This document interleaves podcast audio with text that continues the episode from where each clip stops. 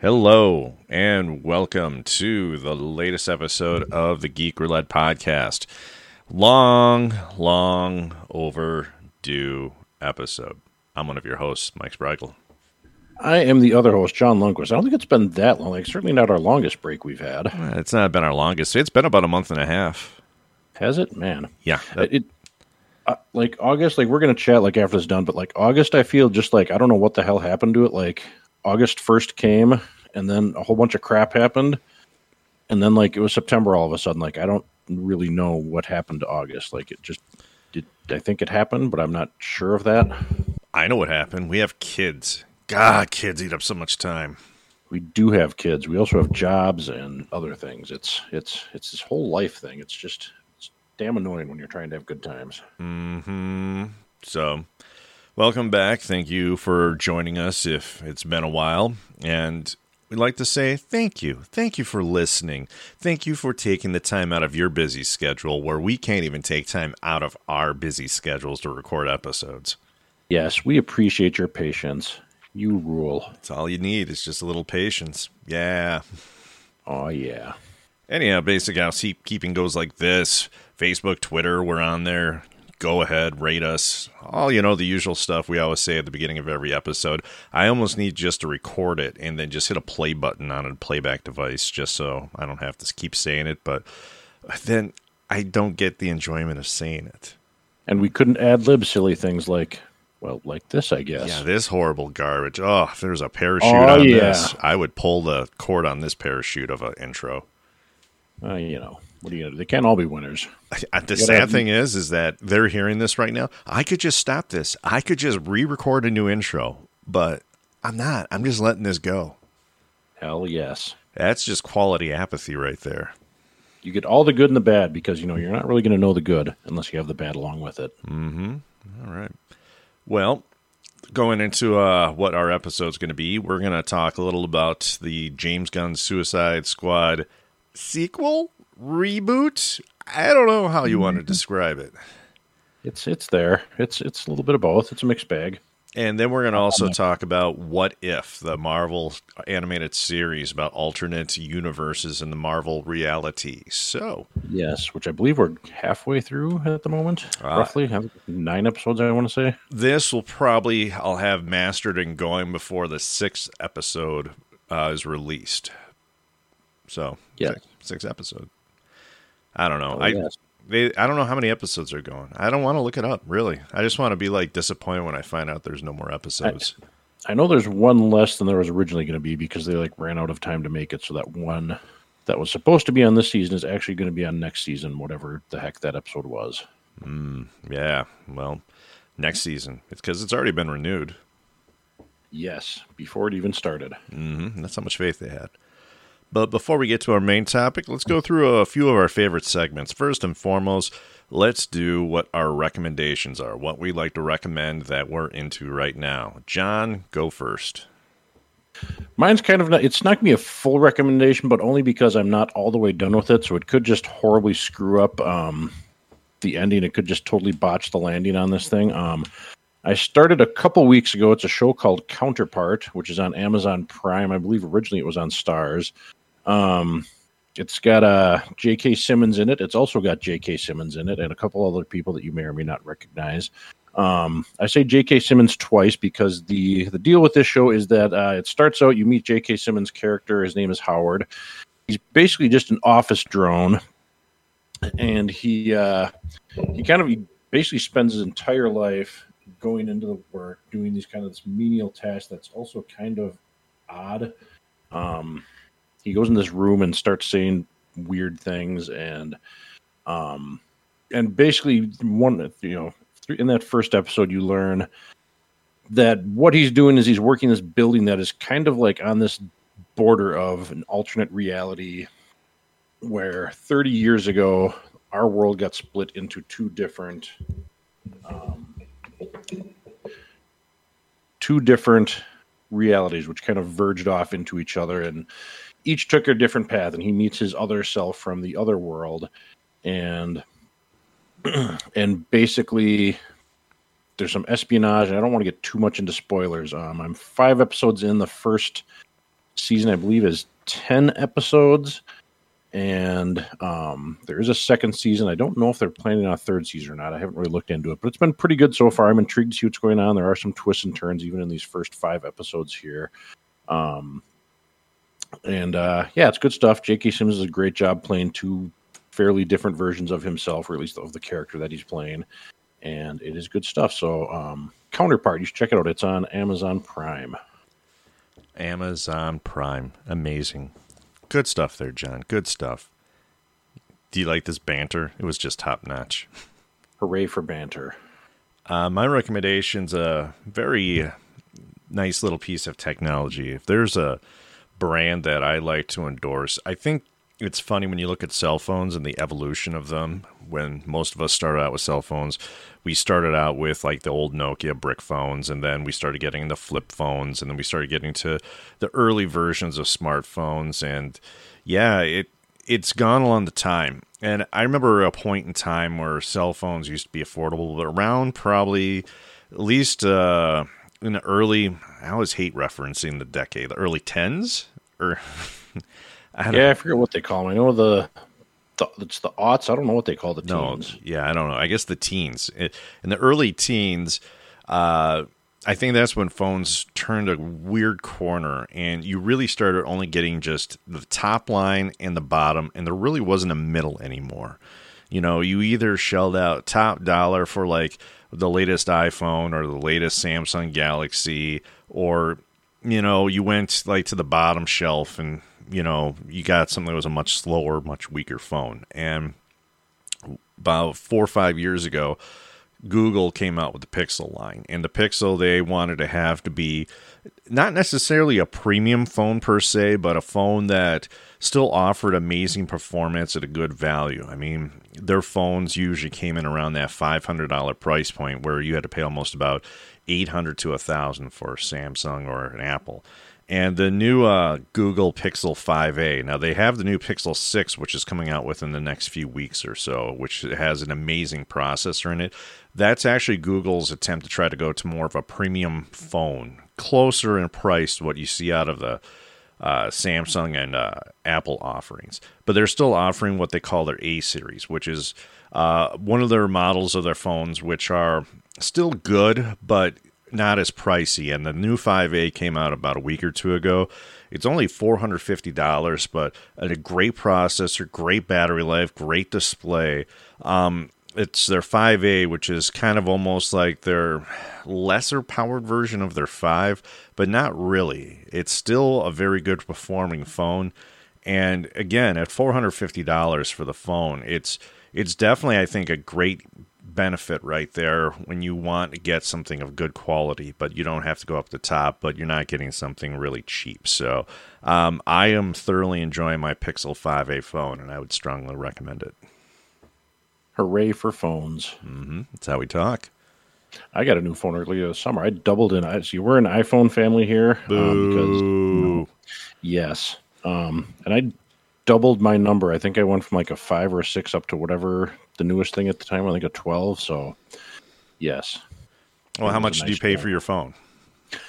I don't remember. It wasn't too bad because I think we had some credit and we had I don't know all sorts of stuff. It was there was shenanigans involved, and we sold my old phone. And most was, phones now they do that where you can trade in an old model, and then you can also set up for like installment payments. But usually, like for your twelve, you're still paying about that one thousand range or so, even with some of that stuff on there. I mean, they're not cheap, unfortunately.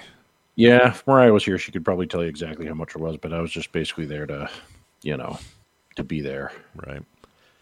Uh, next up, we're going to do our arbitrary list where we do a nice, weird list of just no consequence that sometimes is loosely tied into the episode.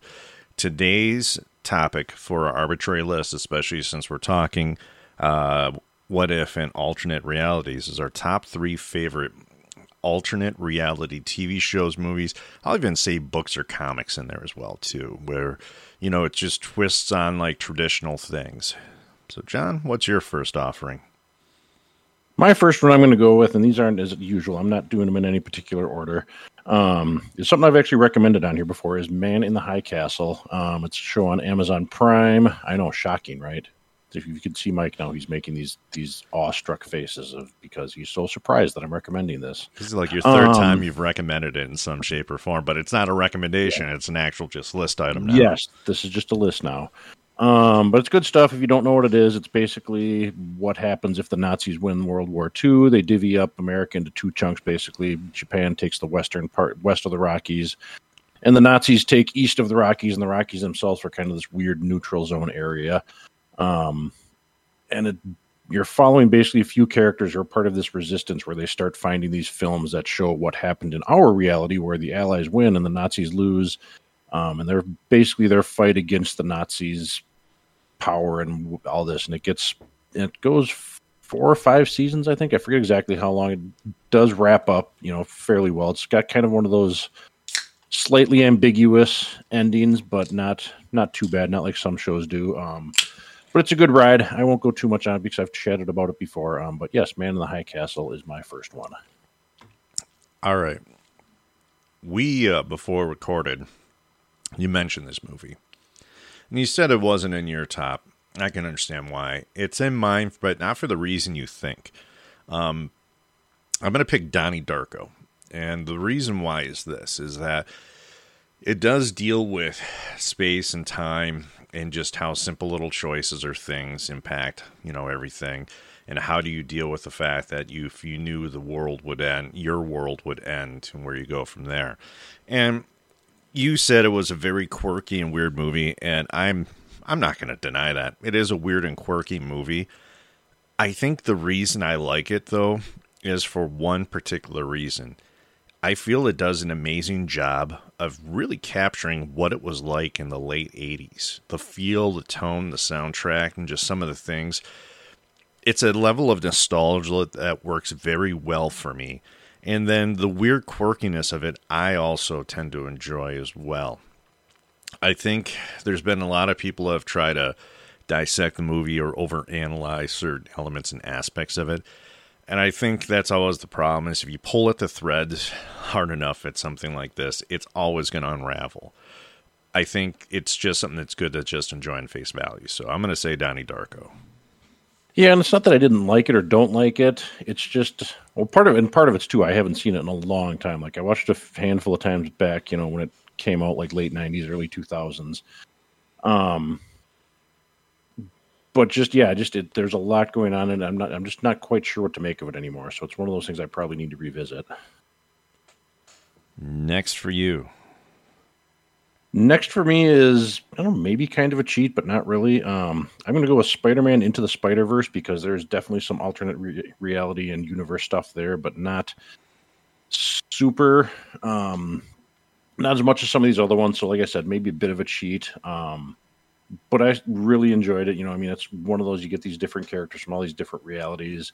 Um, you don't necessarily know what's what it was that made them different. Like, you know, why is you know Spider-Man Noir or whatever his name, you know, the the Nicolas Cage one. Why is he like that? Where you know, why do we get these different ones? We don't really get that backstory, but I also feel we don't really need it as much.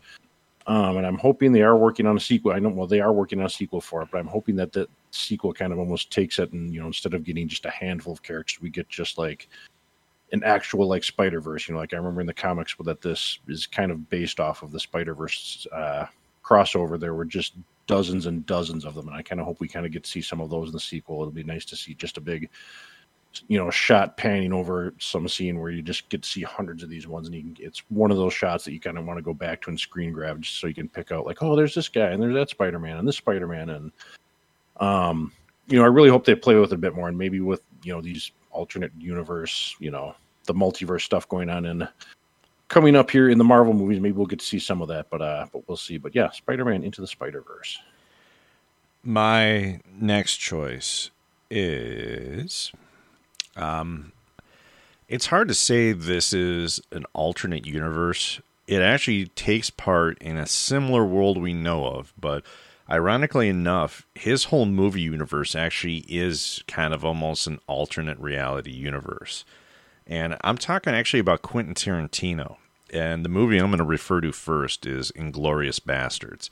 Uh, it takes version in World War II, but it's kind of an alternate version of how the events of World War II played out. If Quentin Tarantino didn't want to just go with Hitler taking the easy way out of killing himself. Um, he's done this a couple times in his movies. Uh, like his most recent one was uh, Once Upon a Time in Hollywood, where again it's kind of a twist on an actual real life event, but it plays more of a backdrop, and that isn't central to it. But I was kind of you know like the fact that you took a hey, what if there was this like radical plot to try to assassinate Hitler, and you know they they turn it into you know what the movie turned out being honestly, I feel that Inglourious Basterds is probably it, it's almost always barely up there for my favorite Tarantino movie. I just think it's very well acted. There is some definitely over the top stuff, but and there's some stuff that's completely cheesy, but it still has a charm in itself. So, Inglourious Basterds. That's that's gonna have to be another one that we do on the John needs to watch thing. I've never actually seen Inglourious Basterds. Oh. Yeah, that I like that, John. I like it. Yeah, and again, that one's not for any reason. Like I just, yeah, I just haven't seen it. It looks cool, but you know, one of these days. Um, my last one is a TV series that uh, ran on Fox a while back, and that is Fringe. Um, and I would say the only drawback to this one is it does, since it kind of comes from the age of before, you know, TV shows had these nice short seasons.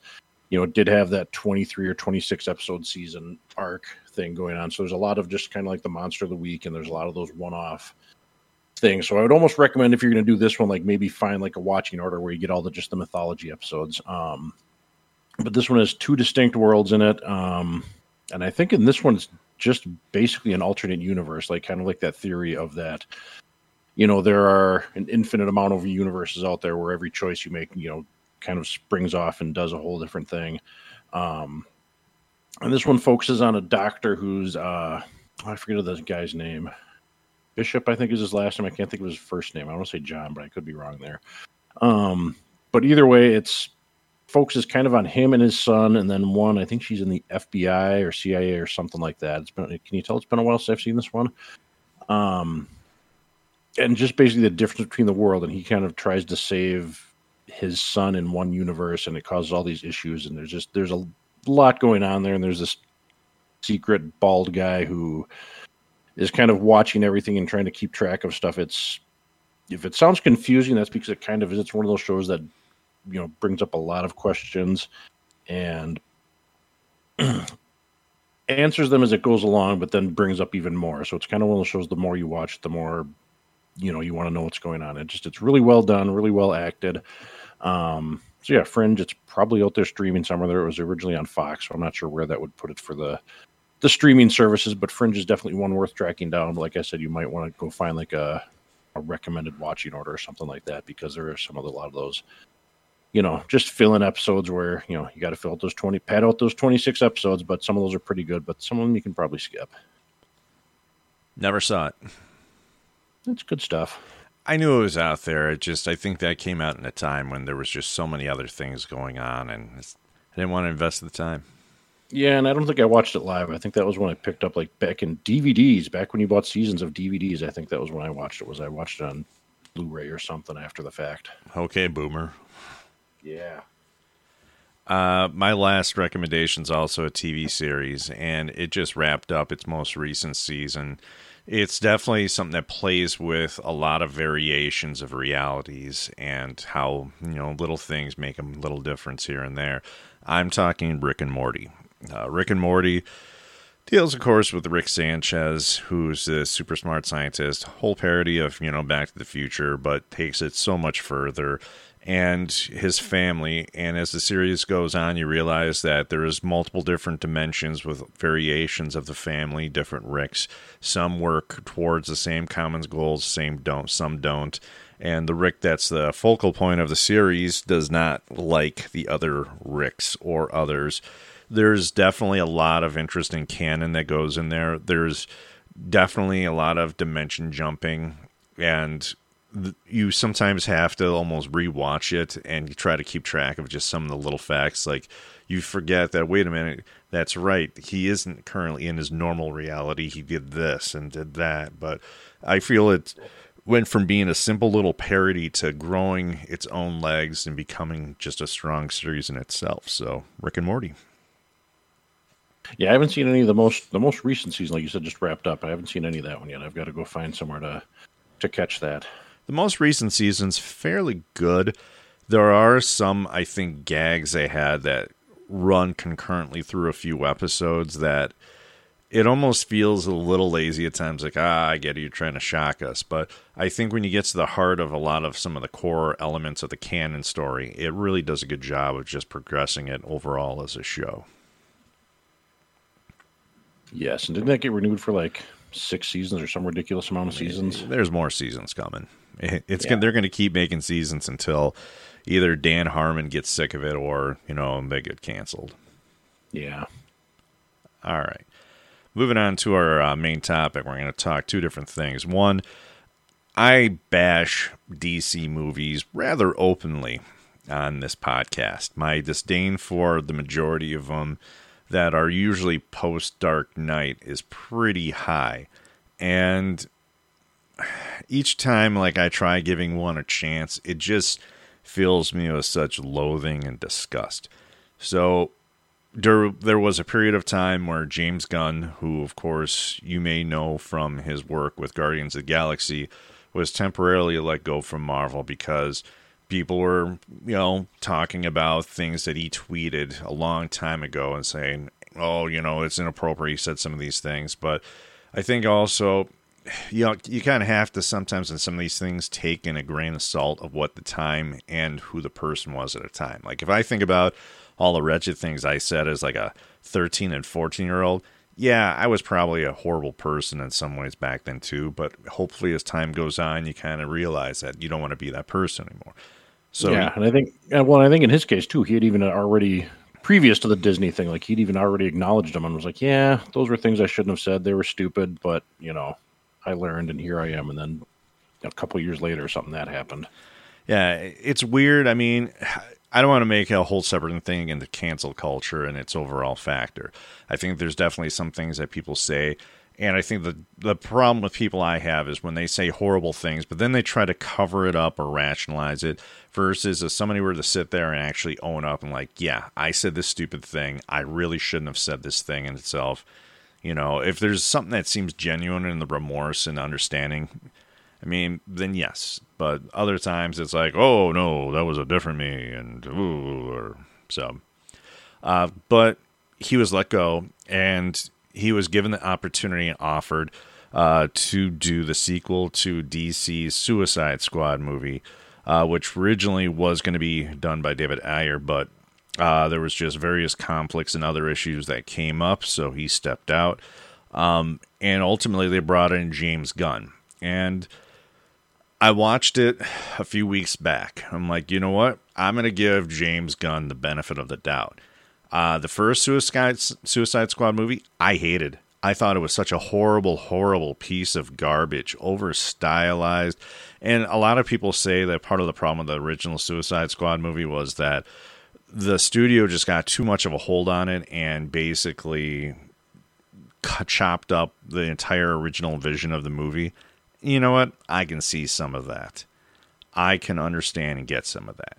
Uh, so they brought in James Gunn. He made, I guess, kind of a standalone sequel. He used established characters from the first movie, but kind of definitely took it in a different direction. Before we talk about Suicide, the new Suicide Squad movie, what did you think of the uh, first one that came out? I never saw it because I was a not terribly excited. You know, like when the trailers and all that stuff came out, and then when it did come out, I heard just horrible, horrible things, and I was like, I'm not even going to waste my time. So I didn't even ever go see it. It it's bad. I mean, between me wanting to beat the hell out of Jared Leto for his horrible Joker, to really, I mean, ultimately, the only thing that people say that was good that came out of that movie was essentially uh, Margot Robbie's Harley Quinn, which eventually got its own movie, kind of spin off movie itself. But even so, it just wears thin when just the rest of the movie was just that bad. So, I will, I came into the course the sequel with as limited you know, expectations as possible. I had so much faith in James Gunn, not faith in DC Warner. That being said, watching it, I thought the movie it was okay. I will say this, it was definitely a mark above what the previous one was. I think there were certain elements to the movie itself that didn't work, and maybe part of it is just because, again, it's hard to understand where this movie fits in DC's grander scheme of things. If you were to try to isolate it from the rest of DC and their movies, I think it works a lot better. But the movie itself kind of plays a little loose all over the place and makes it a little hard. But I think James Gunn did the best he could with what this movie was and everything that was involved with it. What are your thoughts, John? See, I think I liked it a little bit better than you did. I would say, like for me, it was good. Like I actually enjoyed it. Um, but I think part of that is because I didn't even bother worrying about like where it fit in, you know, the DC timeline chronology, whatever. Like I just kind of took it as basically this is its own thing you know, who cares what it had? You know, I never saw the first one, so I wasn't worried about any attachments to that. You know, and I heard you didn't even really need to watch the first one, that there were, you know, there wasn't anything there that you needed to know to see this one. Um, and I enjoyed it. It was fun. It was quirky, you know, the different characters and, you know, the, you know, kind of like it was basically like if you mixed Deadpool with Guardians of Galaxy, essentially. You got that over the top violence and language and just crazy stuff like that, you know, but the kind of also the, you know, humor and, and the soundtrack, of course, from, that was very similar to Garden what you got in Guardians of Galaxy. But uh but yeah, I enjoyed it. I didn't like I said, I didn't worry about, you know, how does Superman fit into this world. I didn't really care. Um I just kind of took it as its own thing and it was you know, I enjoyed it. I would say if you're, you know, if if you like Deadpool for sure, you should check this out because it's very similar to that. With, like I said, a mix of Guardians of the Galaxy on the side. Would you say that you were able to get emotionally invested in the characters, knowing as little as you did about the characters? Um, you mean beforehand, or the, or as the course of the movie went through? Went, I, I, think both. You know, I mean, if you're coming into this fresh and you're meeting these a lot of these characters for the first time, how how do they appeal to you? And I guess as the movie went on, did you feel invested into the characters? Well, I didn't know much about them going into it. I'm not a huge DC person. Um, you know, I was vaguely familiar with you know most of them, but didn't know a whole lot. You know, like I, I've never followed. You know was it Bloodsport or whatever his name was that Idris Elba played. Um, I thought as it went, they did a an okay job with it. I think for what it was. I mean, you know, you got to kind of see you know some of the background for some of them with uh, Ratcatcher two and with you know Bloodsport with what they had going on. Um, I think they were the two that probably got the most. You got a little bit more with Polka Dot Man. Um, not quite as in depth though. Basically, just like his mom was this cruel, crazy person that he sees all over the place and wants to kill. Um, you know, so I mean, that's one area maybe could have used a little bit of work. And I think, you know, there was an effort put in there. You know, it wasn't, you know, an A plus job, but I think they did all right with it. I felt. I, I think overall the movie, I think the humor I worked well for the movie itself. I think that's where I kind of like fell short was that it was just harder to root for some of the characters. Like I think uh, comparing it to let's say Guardians of the Galaxy, which is again a hard thing to do because of I think you know what Marvel allows versus what DC does in terms of their movies.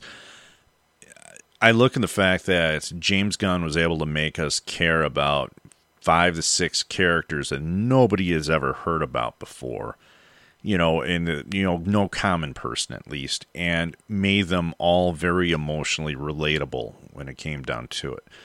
In Suicide Squad, I kind of got a little bit different on there, where I think they definitely had the humoristic, you know, humoristical, you know, beats that you get out of a lot of James Gunn characters. I just felt that there wasn't a time I sat there and said, you know what, I really like this character. I think you know for them, I think some of it is is like, oh look, there's Harley Quinn. Like, all right, fine, there's Harley Quinn, but we've had this conversation before. I'm kind of sick of Harley Quinn in some ways, just because I feel of just how much they DC and the whole thing milks that whole thing out. You know, the other characters are kind of like almost what they're supposed to be, throwaway characters. And I think the problem is is that I think part of it is is because the movie itself, especially early on, establishes that anyone can die.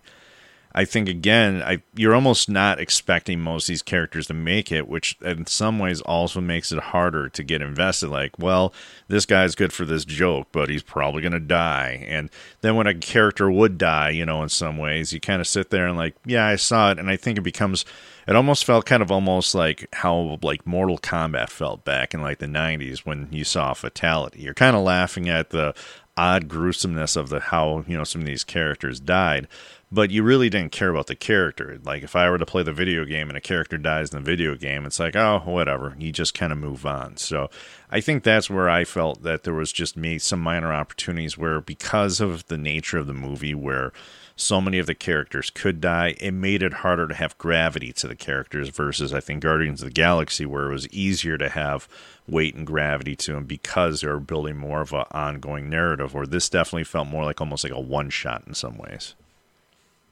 Yeah, and I think although I would say too that I think you had that beginning part where it was kind of you know they killed all of the you know that entire team. Spoiler. With, and uh, yeah, and Weasel, where they killed all those, you know, or supposedly killed, since Weasel's apparently not dead. Spoiler. Um, but they didn't really do any, you know, up until the end again, though. They didn't really kill anybody kind of in between there. So I think they kind of played that card at first, like you know, hey, these characters are actually going to die, and then you know, but maybe not quite so much. And then you know, towards the end, you lost a few more, and um, you know, so it it did have that like you know, hey, we're willing to kill them, uh, but maybe not you know quite so much. They pulled back a little bit on it. Um, I think we ended up with how many at the end ended up living? Four of them. Spoilers. spoilers. we didn't announce spoilers.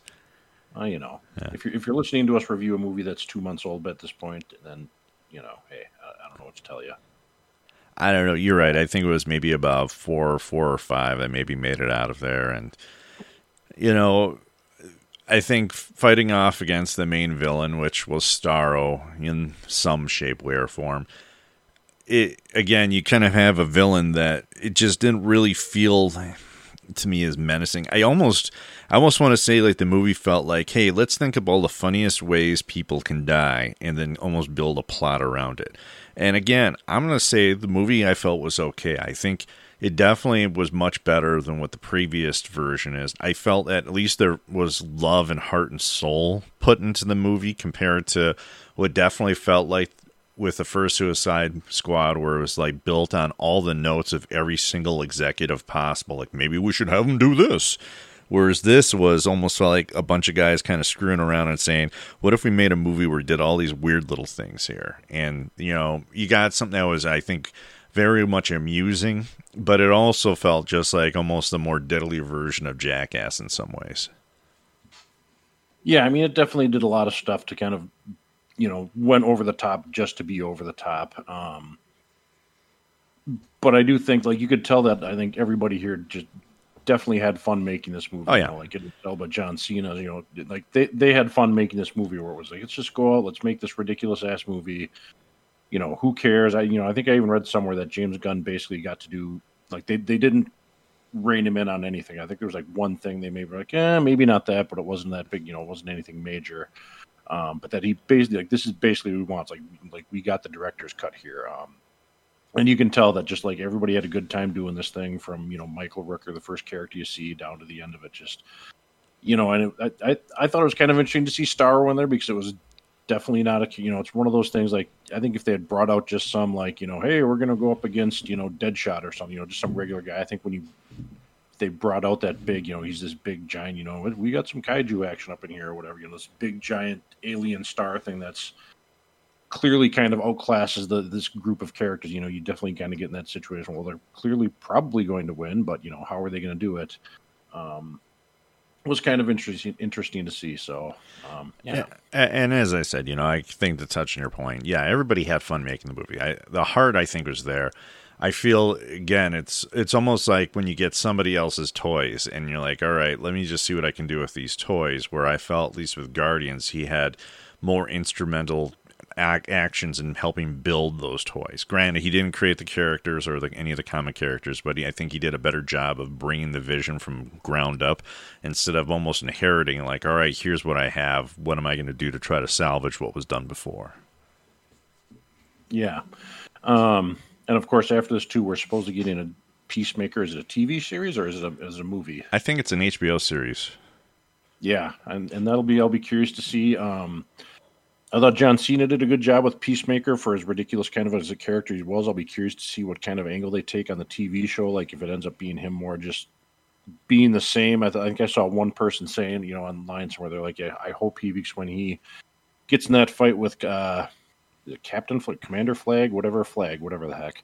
Um, and Flag just before he dies, he says, you know, Peacemaker, what a joke. You know, he kind of gets this look on his eye, like he almost like if he takes that to heart, maybe he tries to, you know, take his role as Peacemaker more seriously, not just be this cartoonish, crazy, you know, whatever. Maybe we could see that kind of struggle on TV show that could be interesting. But if it's going to be just eight episodes of John Cena basically just doing exactly what he did here, I'll be less interested because it was it was not bad in this because you you kind of got it in bits and pieces here and there, but you know he doesn't have to carry it. He's based when you have movies like this where it's an ensemble movie. You know, you have all these people pulling equal weights and filling certain roles. So, you know, if you were to sit there and say, can he now take this character and make this character carry a whole show? I wouldn't say yes, but I'm sure that they'll try to surround him with other characters to balance it out. And you almost have to do that for that type of situation. Yeah, like I, am not going to totally dismiss it out of hand. Like I'm a little skeptical, but I'll be curious to see what they do and what other characters they give him to to bounce off of and, and see what they do. I'll I'll give it a shot. I uh I don't know. I might. We'll we'll see where I am at this point. I mean, as I said, I I think it's probably one of the better things that DC and Warner Brothers has done in terms of movies. I think the only uh, last thing of note, just to call out that I will say, finding out about this fact afterwards, it makes things seem much more impressive. Uh, there is one stunt that was done in the movie that was legitimately done. Uh, got to give Margot Robbie credit. The scene where she's captured and she takes out a guard, uses her feet to pick up the keys, and then uses the keys to go ahead, bring it up to like her wrist locks that she's hanging from and open them. That what she all legitimately did. That was no stunt act double. She actually did that whole scene right there, which I'll give credit. That was impressive if that's the case. Yeah, that's one of those when you're watching, like, oh, that's kind of a cool thing, but you you know, you kind of just like, you know, whatever, it's a movie, and then yeah, and then afterwards you're going. I, I saw the same. I somewhere I saw in an article or something that yeah, Margot Robbie actually did all that. And you're like, wow, holy cow, that's that's kind of impressive. Yep. So you know, I'll give tons of kudos for that right there.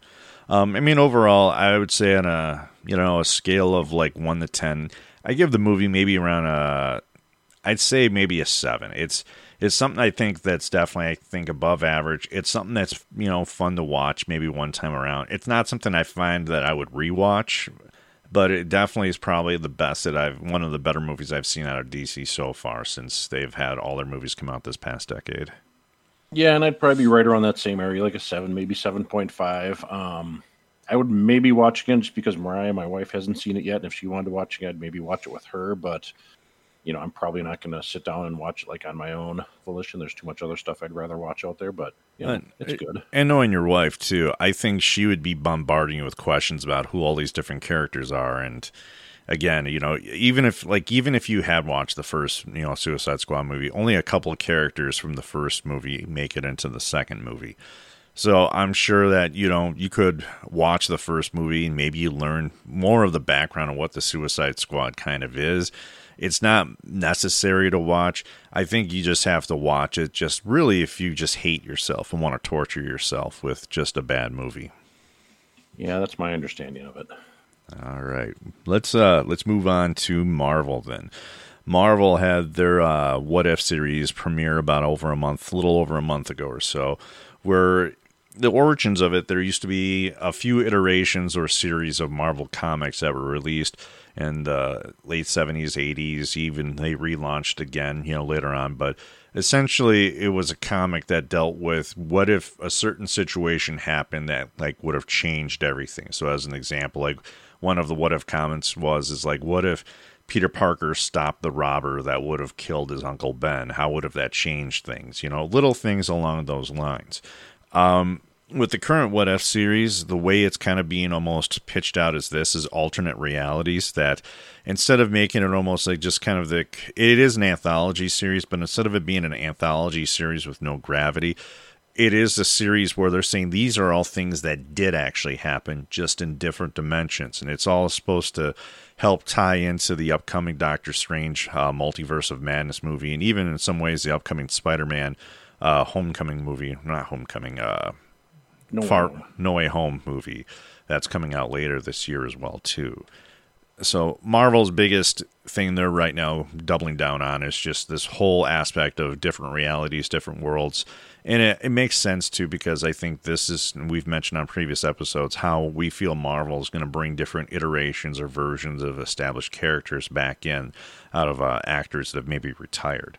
Um, there's been five episodes, and the five episodes first would be what if uh, Captain Carter Captain Carter was the first Avenger? So what if Steve Rogers didn't become uh, Captain America and said, you know, Peggy Carter did, and how that was. You'd have it. What if T'Challa became Star Lord, where there was an accident, an abduction, which led him to becoming, you know, taking Star Lord's place, Peter Quill. Uh, what if the world lost its mightiest heroes, where it's more of a thriller? What if like all the heroes are being killed before the formation of the Avengers? Uh, what if Doctor Strange had lost his heart instead of his hands, meaning that you know he lost the woman he loved, Christine Palmer, versus actually losing having his hands damaged in the accident. And the most recent was what if uh, zombies took over, you know, the overall Marvel universe. Uh, what are your initial thoughts on the whole series? I've been enjoying it. It's been a fun little ride. It's I mean it's basically it's, an anthology, and we've we've you know talked about anthologies before with Love, Death, Robots. Um, some are good, some are not so good. I think these have all at least been you know pretty decent. I think the the, the I've liked them. I think the earlier ones more, and it's kind of gone down a little bit. I think since then. I think this last episode with the zombies, I haven't care, didn't care for as much. But we can kind of get into that as we talk about each one. But I think the animation on them is great. Um, it's always nice to see, like in the credits in the beginning, like you, you see ninety percent of the actors that played these characters on screen are doing the voices for them. There's a couple notable ones, like Chris Evans isn't doing Captain America. Uh, Robert Downey Jr. isn't doing Iron Man, but like you'll see Mark Ruffalo in there. You'll see Benedict Cumberbatch does Doctor Strange. And the most you know, important one is the last performance of Chadwick Boseman as T'Challa. Yes, yeah, and he does T'Challa in two episodes so far. Um, but it's, it's been good, and it's been interesting to see, like in the comic books, like you mentioned, like you know, you get these scenarios, and ninety percent of the times in the comic books, it just ends up with, you know, what if this happens, and the answer is everybody dies. You know, they're just these big, these bleak, just super depressing. You know, like what if you know Wolverine gets the Phoenix Force or something, and it's just through some means or another, just you know, all of the X Men die, and some it's it's basically just a way for them to kill off characters. There's, there's a few here and there that are pretty good, but for the most part, it's just these alternate you know stories where just everyone dies, and they just they're these bleak things. And I, and I even told my wife, you know, as we were watching it, you know, the first few episodes, like you know, that's basically what the comics are. You know, so I'm like, I'll be curious to see what happened. The which was kind of interesting. The first couple of episodes were actually kind of more, more upbeat, um, and actually, and as well as that, like they're actually the, the two that kind of just basically take a specific instance where you can actually say, what if this one thing happened? You know, and how would it change? You know, what if this one thing was different? It would make this, you know, to have this huge ripple effect. Whereas the other three, I feel kind of are definitely still what if, but they're more general. We don't get that one specific thing. It's kind of just like, you know, hey, this thing happened. You know, we're not sure exactly why, but you know, whatever. I, Um, I, I think Chris Hardwick, like in one of his comedy routines, he was like talking about the Twilight Zone, and I think feel almost feel like that's what the series feels like. It's the Twilight Zone. He used to refer to they should just call Twilight Zone like "nice try, asshole," because there's always somebody that gets their comeuppance because they make that one choice, and you know that always comes back. And I, I think you're right. There's always the more bleaker option that is going to happen because let's be honest here. Happy endings aren't as cool sometimes as those, you know, what if, you know, everything went bad kind of scenarios. Yeah, and I think almost to a point too, it almost you know having the bad outcome in a lot of those what if stories almost shows you like you know, hey, this is you know they were this close. To, you know, this is why it's such a remarkable thing that the heroes pulled out what they did because if one thing had gone wrong, you know, everybody would have died. Um, but it is kind of nice to see, like in the Captain Carter episode, where you know you you know Steve Steve uh, Rogers doesn't become Captain America, but instead of just having this whole, you know, the Nazis win World War II and everything goes wrong with the world, you know, things still end up all right. It ends up differently, but you know, you just basically get a different version of Captain America. You know, she's still just as good as he is, um, and technically we get a bonus superhero because we get a what the heck is his name, Hydra Stomper or something like that, right. basically Iron Man. Um, but it's kind of nice to see these different you know different takes on stuff. And like i said the animation is really good and it's kind of its own style. I think that's one area where marvel was always lacking in the past. Whenever they put out an animated thing the animation would always be kind of subpar whereas i feel like they do a pretty good job with it here. I would say this. I thought the animation was fine. Yeah throat's getting dry. I've been talking a lot today. I would say where the bigger issue i think the voice acting it felt a little too cartoony at times where it, I, I feel like the seriousness was sometimes undercut by the fact that it was trying to make it feel more cartoony instead of maybe trying to take a more of a serious take on some of the stuff. Maybe that's just a small little nitpick there, but overall, I, I feel the series has been good, but I definitely agree that there's been some just hits and misses. Like the first episode, it was, I think, an intriguing, if not predictable episode of like, hey, what happened if Peggy became, you know, Captain Carter? All right, fine, you had that change there. I feel the second episode where you know T'Challa becomes Star Lord is probably the best episode out of all five of them. I feel it has just the most amount of heart, and I feel it just does such a great job of subverting and changing like various perceptions of things because of you know how the events play out in there. So I, I feel that was the best one. What if you know Earth lost all of its heroes, the Avengers? I, I thought it was okay. I think the answer of who, you know, was the person behind it all, all right, I kind of, you know, fine. I, I guess I could see that. I perhaps, perhaps like the twist a lot more at the end with Asgard, you know, kind of taking over Midgard and Earth. That was probably a much better twist than who was killing the Avengers. Uh, the Doctor Strange one, I'm mixed on this one. I know some people love it and they love the implications of what the episode is and how it kind of helps explain more of the multiverse and how, you know, a lot of these realities work and everything. I just I just feel that there was something missing from there. And again, I, I feel like the way the voice acting was kind of done almost kind of made it feel a little too cartoony, which maybe impacted that. The zombies one, again, it's kind of a funny little diversion you know, in terms of hey, here comes zombies, and it's based on the actual Marvel zombie series where it just explores a different universe where Marvel becomes zombies. But I, I would say overall, the series itself, I would say it's been above average. I think there hasn't been those killer episodes outside of I think the T'Challa one. I think the other ones were all very satisfactory, but I don't think they've been as strong as what we've gotten out of like other Marvel series, such as either WandaVision or Loki or uh, Falcon and Winter Soldier.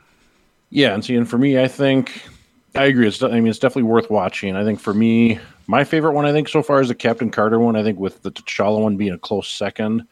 Um, I just the the Captain Carter one was one like I like I want to see more of that. Like I'd like to, you know, I wouldn't mind seeing Captain Carter in the movies. You know, having her show up. You know, Hayley Atwell reprising the role and showing up there. You know, the T'Challa one kind of the same. Like I don't think that one. Well, that one's obviously not going to happen.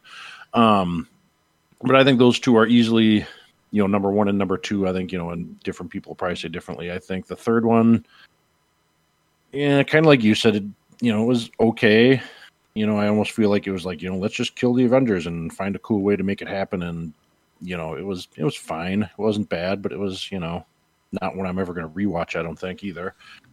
Um, the Doctor Strange one, I think I liked more than you did. I think it was just interesting to kind of go on that ride with Doctor Strange and kind of see, you know, him kind of, you, you know, kind of took you right along with his madness of, you know, how he can go down that well of just becoming the complete opposite of what he what we know him as in this world. I think that was an interesting one. Definitely had a very bleak ending at the end of it, where you know the whole universe just collapses on itself or whatever. Um, but I enjoyed that one. It was bleak, but I thought it was well done. Um, and the zombies one, just another, you know, kind of like same with the the, the Avengers one, just kind of, yeah, it was fine. It was like they kind of wanted to do a horror thing, but couldn't quite go all the way because it's Disney Plus. So they kind of had to half-ass it, and you know it was it was okay. It was fine, worth watching. But again, I'm probably not ever going to rewatch that one. I, I think the problem with the zombies one is that you, you have all your survivors. I think having, you know, Ant Man be as prominent of a character in it, he, I don't think he could carry it. I think that was part of the problem I had with that is just having when you look at the survivors, and then you of course have that little stinger at the end, like ah, but things aren't well. But yeah, you took all like the characters, which were a lot of your B list character, mostly B list characters, and like what if the A listers all you know became zombies? And you know you have what you have at this point. Yeah, I think it's almost like they want to do the Marvel Zombies comic thing, but like I said, but just couldn't um, because that's so much over more over the top and would not have played on Disney Plus at all, and so they just had to do this and like, you know, this is pretty good, but yeah, it was fine, but well, not great. And it's harder to do Marvel Zombies for two other reasons because or at least do the version of Marvel Zombies because of how other characters like the Fantastic Four and the X Men and mutants played into the actual comic series. So yeah. you take those factors out of there and you kind of limit what your cast is that's available to you, and you kind of have what you have. Yeah, true. Yeah, but I mean that I, I, would say the series has been definitely an interesting distraction. The upcoming episode is supposed to feature uh, Killmonger, and I'm sure it's you know what if Killmonger instead you know became Black Panther and what happened from there. I would assume that's probably the direction that episode's going to take. Yeah, they released like some of the, the what do they call it? Key art, like the poster art, and it was Killmonger on there. So I, I, would assume that you're right. It's probably going to be something along those lines, which should be interesting because Killmonger is one of the more interesting, more intriguing villains that you know the MCU has had. So I'll be curious to see what they do. Um, I did just look up as we were chatting. It is nine episodes this season, so that's that'll be episode six, right? Correct. And then, yeah, so then we'll have six, seven, eight, nine. So yeah, we'll have three left. So four. Yeah, four. Oh yeah, counting math is hard, people. Um, so yeah, early October that'll wrap up, and I'm not sure. What do we get after that? Seems like they kind of bounce back. well, did you see the trailer that released today? I Monday. did, but that's not until is that October? No, that's not no, until November. I that's think. November. That's the Hawkeye trailer. So I don't know if there's anything between What If and Hawkeye, unless we're talking about if uh, what if the Star Wars series there's got to be a Star Wars one coming out. The Mandalorian season three. I don't think that's been filmed yet. No, that's not. No, that's not till later. I think we get Boba Fett, but that's not till the end of the year. That'll be probably after Hawkeye. I'm guessing. Right. It might not be anything. It might be just like we get a month to just you know relax and not have anything to watch on Disney Plus except for catching up on things. But we'll no, see. There's Maybe. the Mighty Ducks, John. Oh yes, the Mighty Ducks. That's already out though. That's like yeah. so. That's not going to be new. Yeah, quack quack. But we'll see. We'll, we'll have Eternals to go watch. That's it. We have movies in the theater to go watch by then. Mm-hmm. Eternals and Eternals, and don't forget about Eternals. Eternals and Shang Chi and Spider Man are still coming out this year. Well, Shang Chi's already out, but yes. Did you ever? Uh, did you ever say uh, see the movie Free Guy? No, we keep trying to like that might actually be what we're going to do this week is mariah and i are going to probably try and do a date night and go check that out either sometime during the week or maybe Friday. We'll see when we get it in there. I kind of like that actually. I, I, saw that a few weeks ago, and I, I, would say that with this movie right there, like one movie that got a lot of steam and hype around it, but I think failed to deliver compared to like the story it was based on was Ready Player One. I just didn't really feel the movie connected. Honestly, I feel this movie almost connects better than what what almost did a better job of what Ready Player One was supposed to do, and somehow you know in terms of like video games being an extension of us and what happens when you know that becomes reality. It's interesting. Yeah, I'm looking forward to it. Like I, I didn't care for that. I, li- I liked the book Ready Player One, and the movie was just kind of eh you know didn't didn't quite work the same way for whatever reason. But yeah, I'll be curious for you guy and and see how it is. Maybe that'll be next week's recommendation. Yeah, no, I thought it was good. Nice. Right. All right. Well, that covers uh, the things that we wanted to cover at this point. Um, all in all, I mean, I we're kind of like in this weird pattern right now. Where, and again, I, my goal is hopefully to try to see Shang Chi this week. You know, we'll we'll see. That my my life has just been an abnormal busy mess at this point, and I'm sure yours has yeah. been too. So it has. There's lots going on. So yeah, hopefully you can check that out. I already saw it. Um, go see it. That'll be a, that'll be a sub recommendation. Everybody, go see Shang Chi. It's really good. I quite enjoyed it. Hmm. So I'd like to thank all of you for joining us. Uh, I am still one of your hosts, Mike Spragle. I am still the other host, John Lundquist. Thank you, and join us for our next episode, which will be out in like six months and four weeks. Yeah, we'll see. We'll have a whole bunch to talk about by then, though. Yes, we will. All right, take it easy, Ron. Yes, everybody, have a good one.